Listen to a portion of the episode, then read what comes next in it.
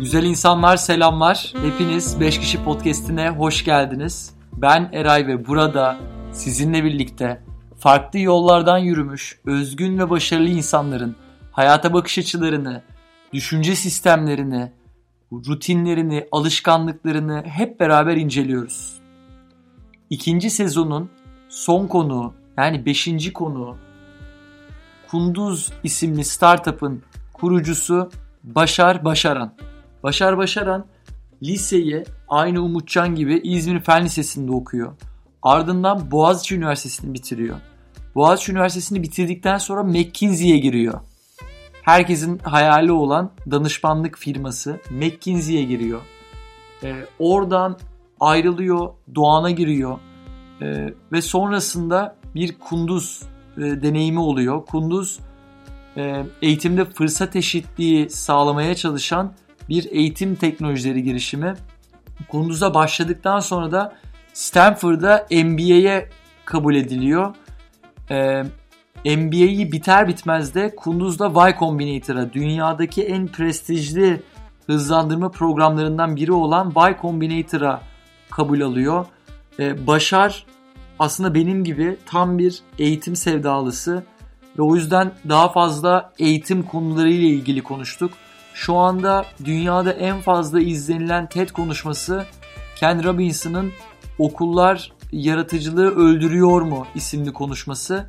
Ee, onunla ilgili konuştuk. Başar bu konuşmayla ilgili ne düşünüyor? Gerçekten okulların yaratıcılığı öldürdüğünü düşünüyor mu? Eğitim sistemini genel olarak nasıl değerlendiriyor? Nereye evrilmesi gerektiğini düşünüyor. Eğitim gerçekten ne? Öğrenme ne? Bunlar ayrı kavramlar mı? Aslında biraz eğitim felsefesine e, kayan e, konuları biraz konuştuk. E, ve burada yaptığı farklı kariyer seçimlerini neden yaptı? Onun için başarı ne demek? E, mutluluk ne demek? Yaptığı şeyi neden yapıyor? E, başkaları için çok cazip olan bu hayatı ve bu aslında lineer giden e, iyi okuldan mezun ol, iyi yere işe gir, e, prestijli bir şekilde çalışmaya devam et. Yolunu neden seçmedi e, gibi konular üzerine konuştuk. Cenazesinde insanların hakkında ne söylemesini isterdi. Hayatının son 3-4 senesinde nelere daha fazla hayır demeye başladı. En fazla hediye ettiği kitap hangisi ve neden ve klasik sorumuz Türkiye'de herkesin akıllı telefonun arka planına istediği herhangi bir şey yazabilecek olsa ne yazardı gibi soruları ve konuları konuştuk. E, bu bölüm biz eve geldiğimizde hiçbir şey yapmak istemediğimizde kolumuzu bile kıpırdatamadığımızda bizi aç bırakmayan Yemek Sepeti'nin katkılarıyla size ulaşıyor. Yemek Sepeti'ne katkıları için çok teşekkür ediyoruz ve sözü daha fazla uzatmıyoruz. Karşınızda Başar, Başaran.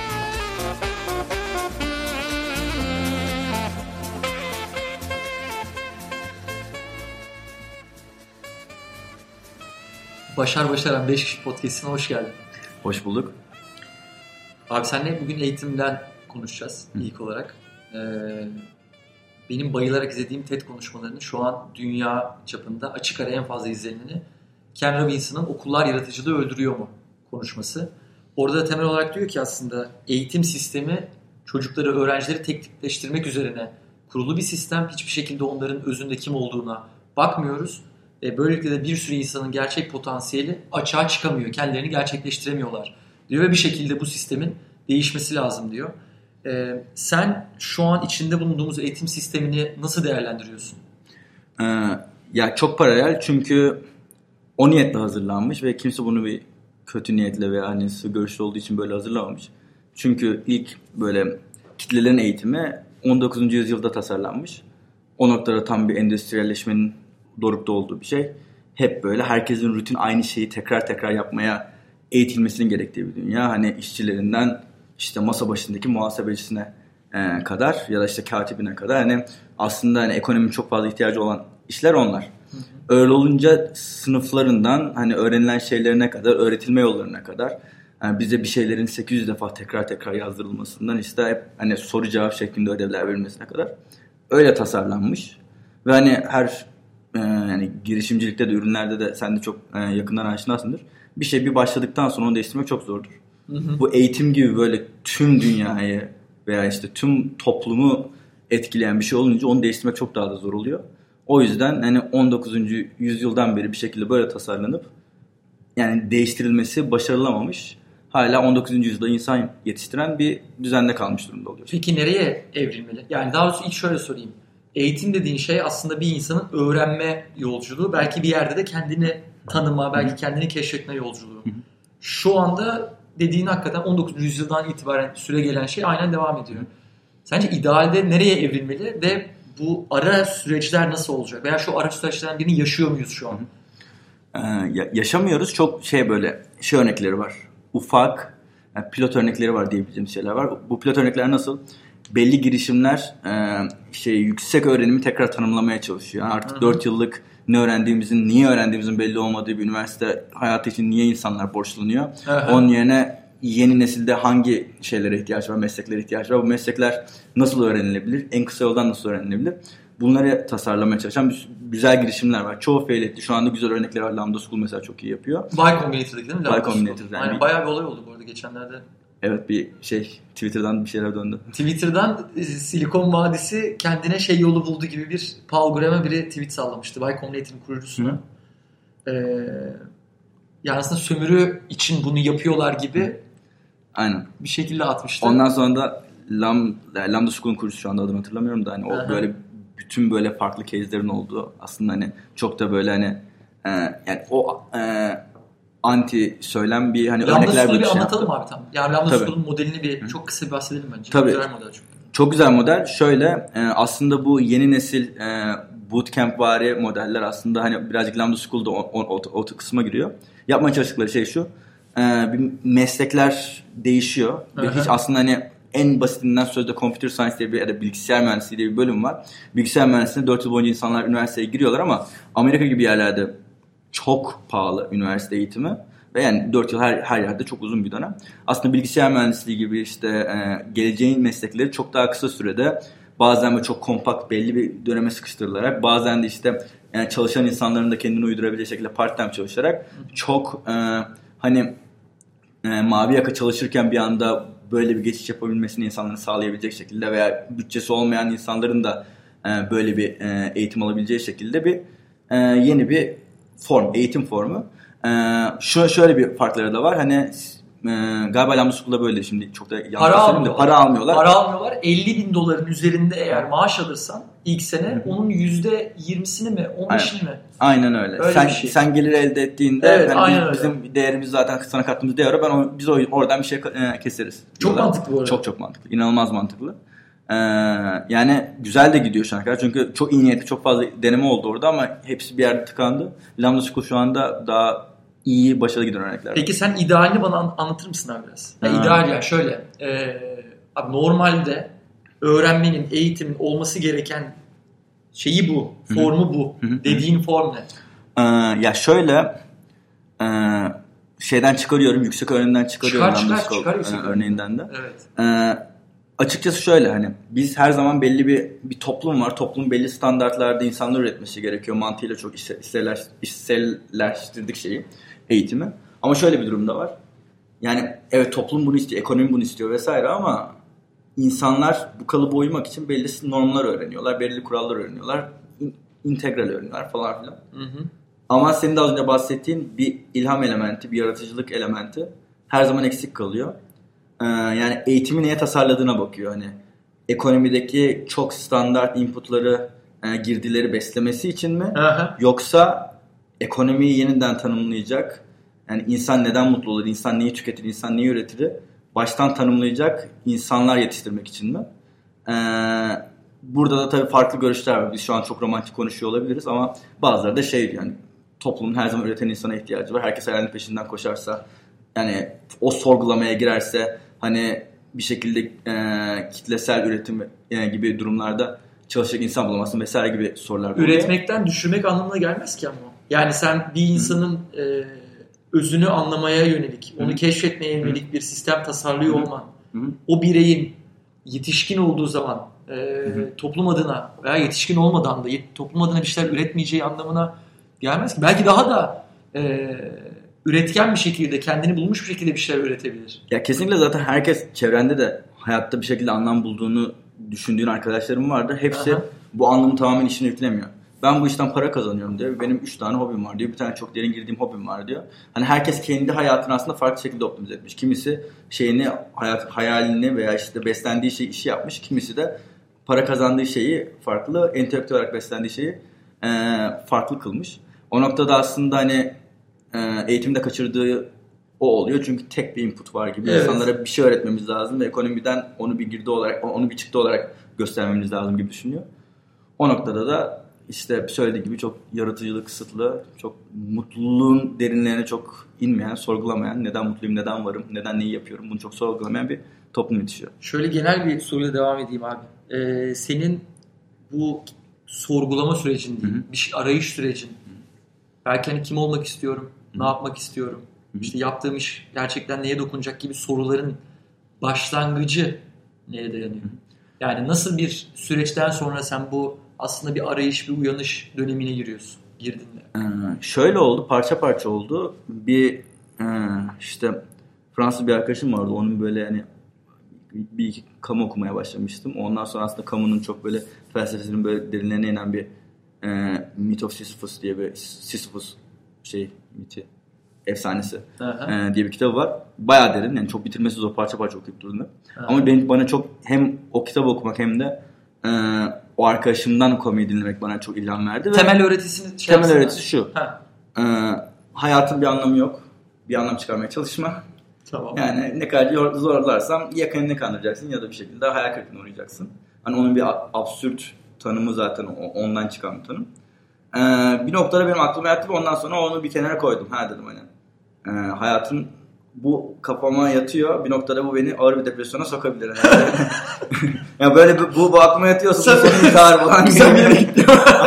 Güzel bir yere gidiyor ama hani o, o sırada üniversite öğrencisiyim. Çok hani hayattan çok şikayetim olmadı. Daha az şikayetim olduğu dönemlerdeyim ya da. O noktada bir kafama input olarak girdi.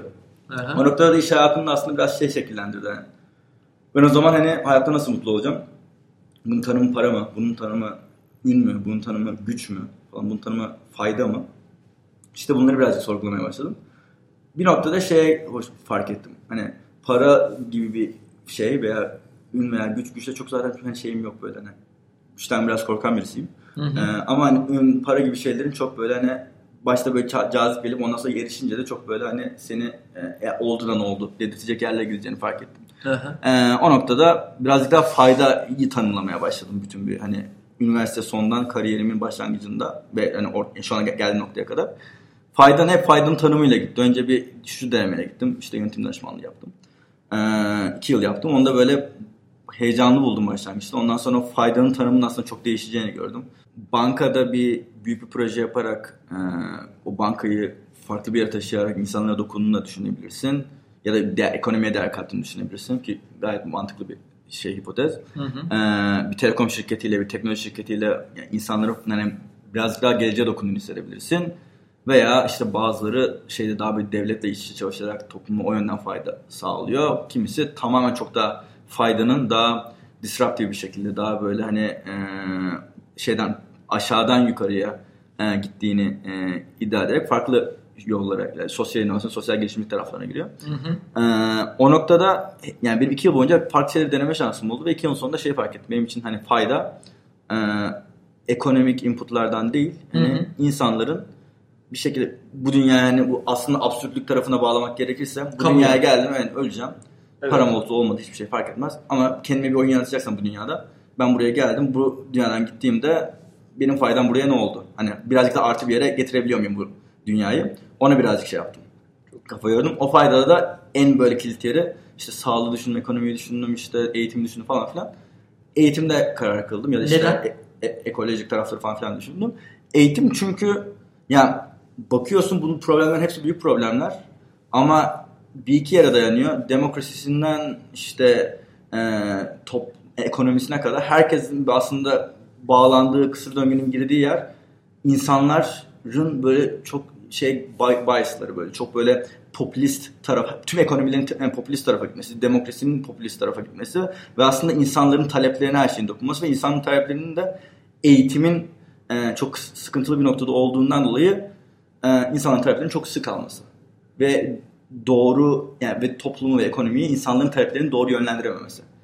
E, bunu birazcık daha açayım. Hı hı. E, mesela e, e, demokrasi kavramı çok değerli bir kavram ama bakıyoruz ki çok popülist e, şeylerle hani söylemlerle veya aktivitelerle dünyanın her yerinde E, bu insanları çok fazla manipüle edebilecek şekilde kullanılabiliyor. Bunun yani geçtiğimiz yıllarda çok örneğini gördük, tarihte çok örneğini gördük vesaire. Yani ekonomide hani yani tipik liberal ekonomi mantığıyla hani insanların istediği satılır. Hani bırakalım ekonomi hani insanlar istediğiyle dönsün. Bir şekilde kendisi şey yapsın. Kendisine bakın. Çok mantıklı özgürlükçü bir nokta ama liberal ekonominin de aslında çok sığ, insanların da mus, insanları mutsuzluğa sürükleyen noktalara geldiğini e, görüyoruz işte. Her yıl farklı farklı şeyler tüketim toplumunda hayatımıza giriyor veya elimizde teknolojinin böyle inanılmaz bir harikası olan aletler var. Bu aletlerle baktığımız şeyler çok saçma kısa videolar, kendimize bir şey katmadığımız videolar olabiliyor. Bunların günün sonunda biz neler yaratırsak yaratalım teknolojiyle, demokrasiyle, işte politika şunda falan ne, neyse günün sonunda aslında insanların ne talep ettiğine bakıyor. İnsanların ne talep ettiğini tek yönetmenin yolu eğitim. Ee, orada bir eğitimde e, şey yaptım, kendim buldum. Ondan beri de ya aslında yapmaya çalıştığımda eğitimde nasıl hani fayda yaratabilirim birazcık onun şeyle geçiyor, sorgusuyla geçiyor hayatım. Çok güzel. Ee, burada aslında şeylere çok ufak girdik ama ben birazcık daha aşmak, e, eşelemek istiyorum. Şimdi senin normalde kariyerin sıfatlarla devam edebilecek bir kariyermiş gibi başlamış. Yani işte Boğaziçi'ne giriyorsun. Oradan ne McKinsey, aa işte McKinsey herkesin her iki işte yüksek ortalama yapayım oraya bir gideyim ondan sonra devam edeyim dediği bir şirket. Üzerine Stanford MBA var. Ee, sıfatlarla çok rahat yürüyebileceğin bir yolculuk gibi duruyor. Ama sen onun yerine kurumsal firma bir tarafta dursun. Ben inandığım şeylere devam edeyim diyorsun. E, bu yolculuk dediğin gibi herkes için değişebilir. Kimi için kurumsal hayat daha anlamlı olabilir. E, ben burada birazcık şeyi açmak istiyorum. E, başarı, mutluluk, para dedik ya üçlü. Üçlü kurgu dedik. Paranın çok önemli olmadığını veya ünün dedin. Çok önemli olmadığından bahsettin. Senin başarı tam tanımın bunun mutlulukla ilişkisi ve sen bunu işini de işin içine kat. Yani de ki abi işim başarıda, mutluluk denklemimde burada duruyor onun yanında bir de böyle kavramlar Hı-hı. burada duruyor deyip bir hakikaten başarı mutluluk Hı-hı. tanımını yapar mısın? Sonra da çok kısa şeyden bahset bir de. Sence hangi karakterdeki insanlar kurumsalda Hı-hı. devam etmeliydi? Hı-hı. Hangi karakterlikler böyle belki senin gibi girişimci olmalı veya sosyal girişimci olmalı? Okey. İkincisiyle başlayayım. İlk daha kolay. daha güzel bağlar oradan. tamam. Ee, bence hani hep böyle benim büyük şansım az önce söylediğin kariyer şey oldu hep çevremde benden daha disiplinli, daha çalışkan, daha zeki insanlar oldu. Ve hep böyle sorguladım hani. Ee, biz aynı yerdeyiz. Ben hani daha hani bu insana göre daha az başarılı birisiyim. Ee, hani o insan da şu anda istediği her şeyi bu hayatta başarabilir. Bu kurumsal patikada gidiyor. Ee, ben bir şekilde kendimi daha böyle girişimci şeyinde patikasında buldum. Ee, hani neden böyle sorguladığımda şunu fark ediyorum. Tamamen hani tek faktör o da hani bir optimizm hani çok optimist olmaya bakıyorlar. Yani herkes şey olarak alıyor hani diğer bir şekilde hani risk alabilme hayatta konusuna dayanıyor ama hani risk alabilme bir ben kendi adıma çok cesur bir insanım ve o yüzden risk alabiliyorum diye yani alabildiğimi düşünmüyorum. Hı hı. Riski genel olarak ben çok optimist bir insanım. Hani yani bir beş adım sonrasında bir hayali görüp onun olabileceğini düşünürüm ve sadece bir adım sonrasının engellerine düşünerek davranmaya başlarım. Çok güzel. Yani bunu bir daha bir açar bunu. Ee, şöyle ki her zaman zaten e, aslında bir olayın hani neden tarafı var ya o neden tarafında e, seni heyecanlandıran bir şey bulduğunda zaten o artık hani senin hayatının odağı haline geliyor tutkun haline geliyor. O noktadan sonra kaç saat çalışmışsın hani nelerle uğraşmışsın onların hiçbir anlamı kalmıyor. O nedeni bulduktan sonra o neden de zaten en heyecanlı haliyle hep böyle yani şirketlerin veya işte ülkelerin vesaire hedef, vizyon falan filan diye misyon diye söyledikleri şeylere bağlanıyor. Ee, bir şekilde orada bir dünya yaratmak kendine, bir resim yaratmak ve onun olabileceğini düşünmen. Hı hı. Ve onun olabileceğini de ben bunu 5 yıllık şöyle bir adımlarla yapacağım değil. Hı hı. Hani bu, bu olabilir. Bunun ilk adımı bu olsun. Şöyle bir test edelim. İlk adımıyla hani ikinci adımını benim görebilmem yok. Sadece ilk adımda bunu yapmam. İlk adımda da şeylerim bu. Engellerim bu. Ee, hani ya birazcık da problemi çok şey basitleştiriyorsun. Aslında öngöründe çok long term, çok uzun dönemli bir şeyin hayalini kuruyorsun. Hı. E, ama aksiyon tarafında daha kısa, Kısa vadeli, vadeli. teker teker deneye deneye gidelim Aynen. dediğim bir yöntem. Aynen. Tamam. Ee, yani aslında kurumsalda kalıp da başarılı olanlar ve yani kurumsaldan çıkıp bu- tarafa gelenler arasındaki fark risk alabilme çünkü hani riski gö- görme yani şey e, risk yani riski görmeme, riski görmek istememe, daha kısıtlı bakma. O farkı görüyorum. O yüzden aslında bir optimist bir insan aslında çok yani istiyorsa girişimci olabilir o noktada. Güzel. E, başarı, mutluluk. Ha. İşini de konumlayarak. Ee, tamamdır. O o tarafta şöyle ya başarı kısmı ilginç bir kavram. Çünkü benim adımdan dolayı ben bayağı düşünme Başarı başarı. o tarafa bayağı bir düşünme fırsatım oldu. Acaba sizinkiler bu çocuk bir şekilde başaracak. ya bilmiyorum hani şey hikaye şöyle anlatıyorlar ne kadar doğru bilmiyorum işte şey kız olacakmış olman bekleniyormuş Başak Tamam. ismini beğeniyorlarmış erk olmuş böyle bir başarı çevirmişler ama bana çok inandırıcı gelmiyor Böyle üzerimden bence koydular sonra pişman oldular üzerimden baskı yaptılar. Böyle bir şey anlatıyorlar. hikaye bulun. Aynen öyle. Ee, ama hani şöyle oldu bende de hani başarı kavramını böyle çok hani birazcık hani ailem şöyle yetiştirdi beni hani böyle bir hep bir dene başarısız ol ne olacak olmasın ne olacak falan. Ben çocukluğumda çok fazla şey hatırlıyorum hani bir ko- iyi koşamam ama bir koşu yarışmasına girip 56 kişide 53. oldum hani. Anladın mı? Hani, böyle, hani böyle böyle bir iş- böyle satranç oynadım küçüklüğümde. Ee, ilk satranç Manisa'ya gittiğim böyle şey yani ilde gittiğim ilk turnuvada sonuncu oldum. Hiç maç kazanamadan sonuncu oldum. Böyle 7 yaşında falanım. Ondan sonra 2 yıl sonra yani git, git ne olacak diye gitmiştim o turnuvaya. Ondan sonra 2 yıl sonra yine git ne olacak diye gittiğim turnuvada Manisa birincisi oldum. Hani e, yani o hani hayatımda bir çok büyük başarısızlık da gösterdi. Ama ondan sonra çok büyük başarı da gösterdi o hani ne olacak git ne olacak yap ne olacak bakış açısı. Ve günün sonunda hep beni şey yaptı hani hayatımı şekillendiren şeyler git ne olacakların olumlu senaryoları oldu. Hani zaten başarısızlıklar insanlara çok şey öğretiyor. insanları şey, insanı şey yapıyor. Olgunlaştırıyor. Ee, o noktada farklı şeyler katmışlar ama günün sonunda şu- an benim olduğum insanı düşündüğünde ben 3 denemede 5 denemede bir kere başarılı olduysam o bir başarı beni çok farklı hayatta bir yere getirdi. Ee, öyle olunca da başarısızlıktan korkmama e, şeyi hani kavramı hayatımda oluştu. O yüzden başarısızlıktan korkmamak için de bir insanız da hep böyle yani gurur hayat yani şeyimizin parçası hani içgüdülerimizin parçası.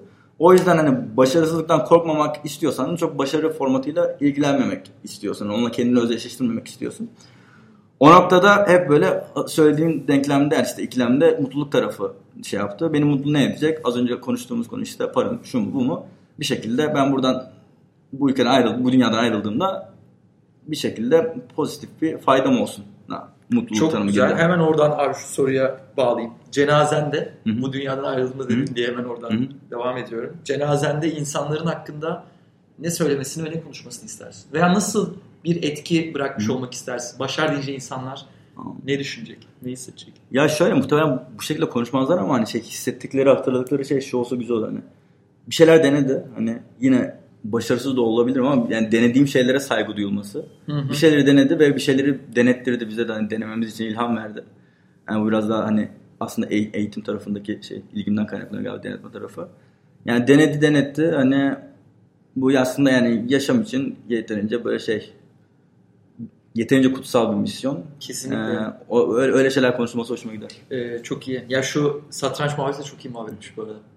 53. olup e, O koşudaydı. Bir daha koşmadım Pardon. bu arada. Satranç- sonra 50 50 koşmayı bırak niye koşmayı Ya koşma- bıraktın Ya ama son- satrancı bırakmadın. Yani son koşu yani koşu yarışlarından da bu arada hani şeydik. Yani öylesine bir kere gireyim dedim. Satrancı birazcık daha hayatımın bir parçası haline getirmiştim çok böyle şey düşük tempoda. Arada turnuvalara giriyordum ama yani şeydim. İşte sonuncu olduğum turnuva da oluyordu. Çok ortalamalarda gittiğim de oluyordu. Yani bir anda bir turnuvada bir- birinci oldum. Ondan sonra satranç ondan sonraki 5 senemde hayatımın majör parçası oldu. Müthiş. Ee, hayatının son 3-4 senesinde Hı hı. nelere daha fazla hayır demeye başladın? Hmm. Aa, ya şöyle hayır demeye çalıştım başaramadım çok oldu çünkü hep ya az önce denemek ve hani no, başaramayayım ne olacak kısmını bir dezavantaj olarak görüyorum. Hı hı. Ee, işte Dezavantaj olarak. dezavantaj olarak şunu söyleyebilirim. Hı hı.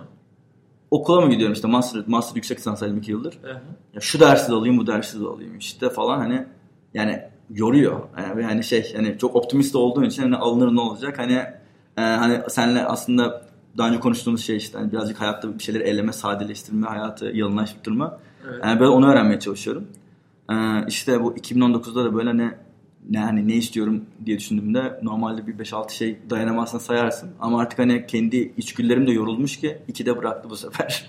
hani Abi sırf yorgunluk da değil bence o ya. Ya bir noktadan sonra e, şey gibi geliyor.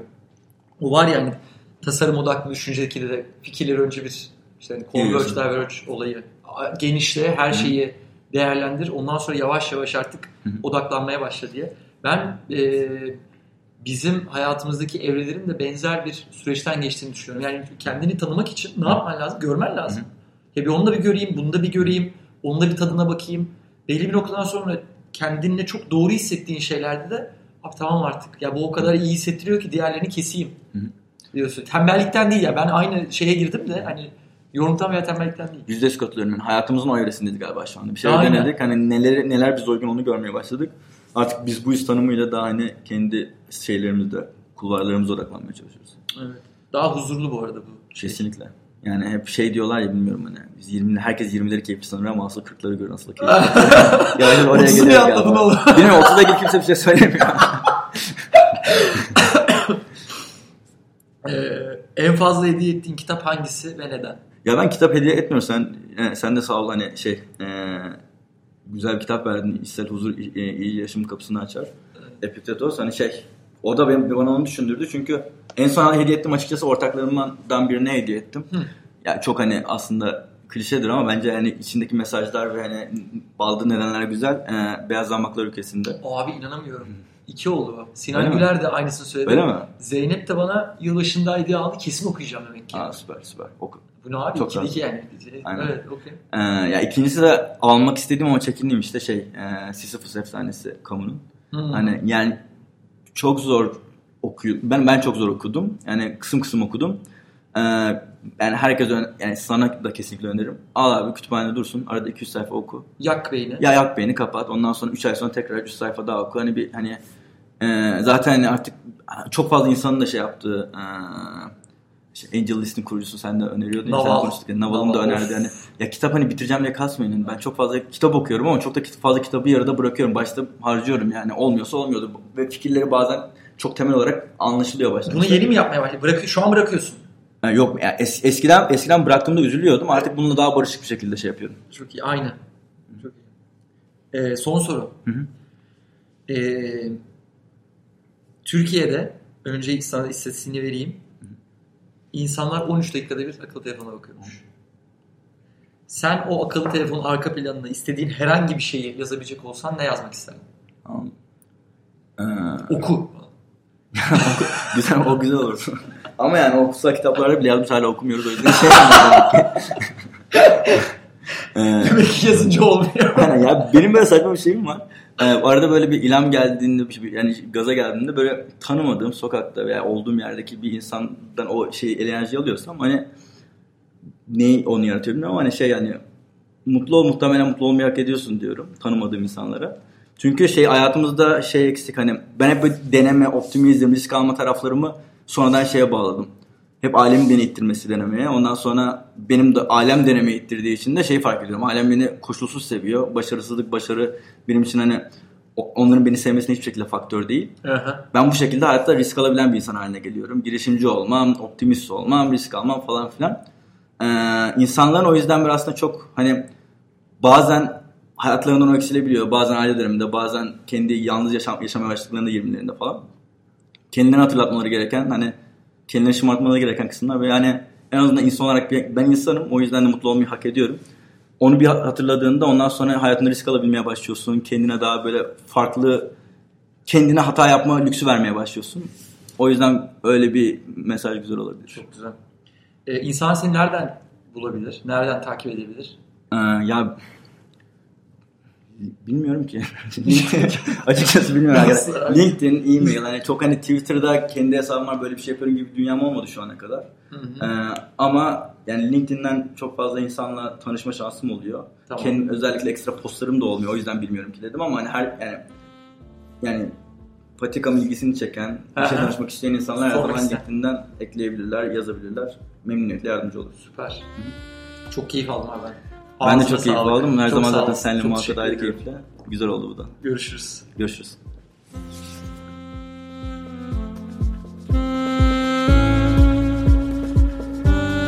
Güzel insanlar her zaman olduğu gibi e, podcast'te konuştuğumuz e, tüm konulara başarın insanların arka planına koymak istediği görsele 5kişi.com slash başar başaran adresinden ulaşabilirsiniz. E, ve lütfen her zaman da rica ettiğim gibi fikirleriniz, düşünceleriniz benim için çok kıymetli. Hem bu podcast'i her nerede dinliyorsanız orada yorum yapın, e, rate edin, değerlendirin. Hem de bana Instagram'dan, Twitter'dan Eray Erdoğan diye aratarak e, fikirlerinizi, düşüncelerinizi benimle paylaşın. Umarım bu bölüm biraz olsun sizi besleyebilmiştir. Önümüzdeki bölümlerde görüşmek üzere. Kendinize çok iyi bakın.